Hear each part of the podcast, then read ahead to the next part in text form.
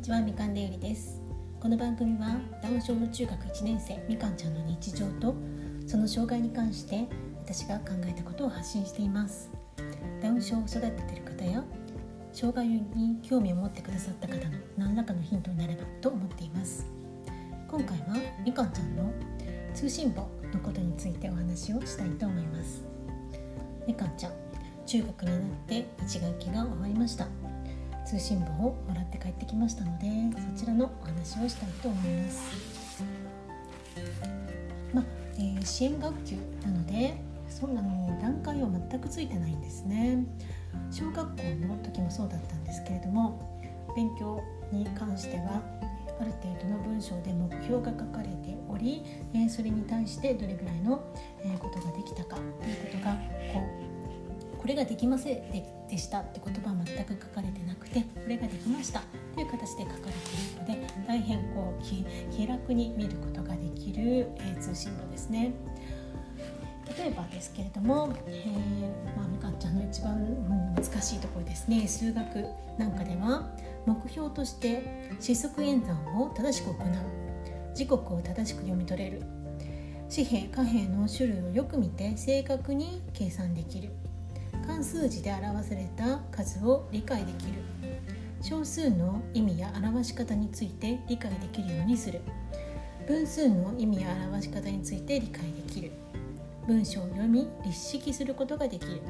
こういうのが目標なんですが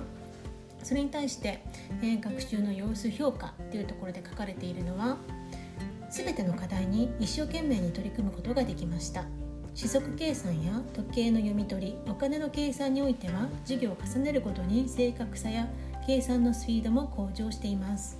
釣り線合計額等のお金の計算もできるようになってきました。ただし計算間違いなど小さなミスが目立つ場面もありました。いかなる問題を解く際にも不注意なミスにくれぐれも気をつけましょう。ということが書かれています。それ以外にも例えば国語。ですと目標が身体の部位にや生活に関わる漢字を読み書きできる。旧友の前に立って自分のことを発表できる。助詞を正しく使う。お礼状等を書ける。太い線細い線直線曲線を書き分ける。横、えー、角の長さや間隔を、えー、意識して書く。えー、ということですね。それが目標。で実際の彼女の様子評価というのは日常生活でよく使われる漢字を読んだり書いたりすることができました。加えて身近なものの名前や範囲語身体の部位等のクイズシートに答えることができました。メッセージはがき書き等の課題に一生懸命に取り組めていました。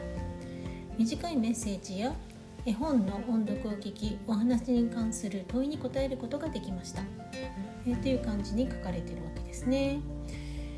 はいえー、例えば、えーと、先ほどの数学の話ですと小数ですとか分数はおそらく全く理解できていないと思うのでそういうのはできなかったっていう、え目標には掲げられているもののできなかったっていうことに入るんですけれども、えー、そういう形でできないという、ね、表現は全く使われていないんですね。まあ、これがねありがたいですね。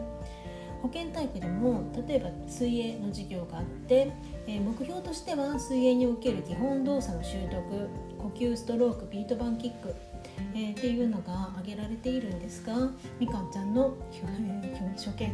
えー、としては水泳、え呼吸を口で吸って鼻から吐くことができます。っていうことだけ書かれてるんですね。まだ水が怖くて全然顔をつけることができなかった。ですけれども本人曰くちゃんとあの頭までね水に潜ることができたというようなことを言ってましたのでそれでね呼吸のことを一応鼻から吐くことができたっていうことだけをまあ一応評価としては書いていただいているわけですね。小学校も同じ自治体なんですけれどもね小学校の時には若干ですね生活のに関する行動の様子っていうところで、えー、丸とか三角みたいな項目があったんです。例えばその小学校6年生の時の様子ですと「大体できる」のところに丸がつけられているのと「もう少し」っていうところに丸がつけられているものがあるんですけれどもみかんちゃんは毎回ですねえ、行動の様子の中で学習の準備や使ったものの後始末がきちんとできる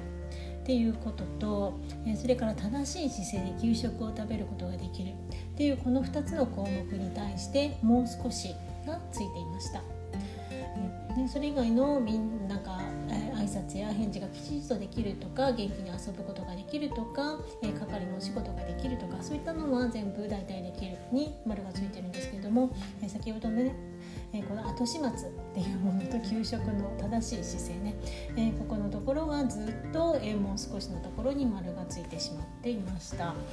こういった一応ね課題が見えてくるのが、まあ、小学校の通知表だったんですけれども中学校のね通知表はそういう、えできないことっていうのがね全く書かれていないので、まえー、そういう意味ではねあの読んで全くそういう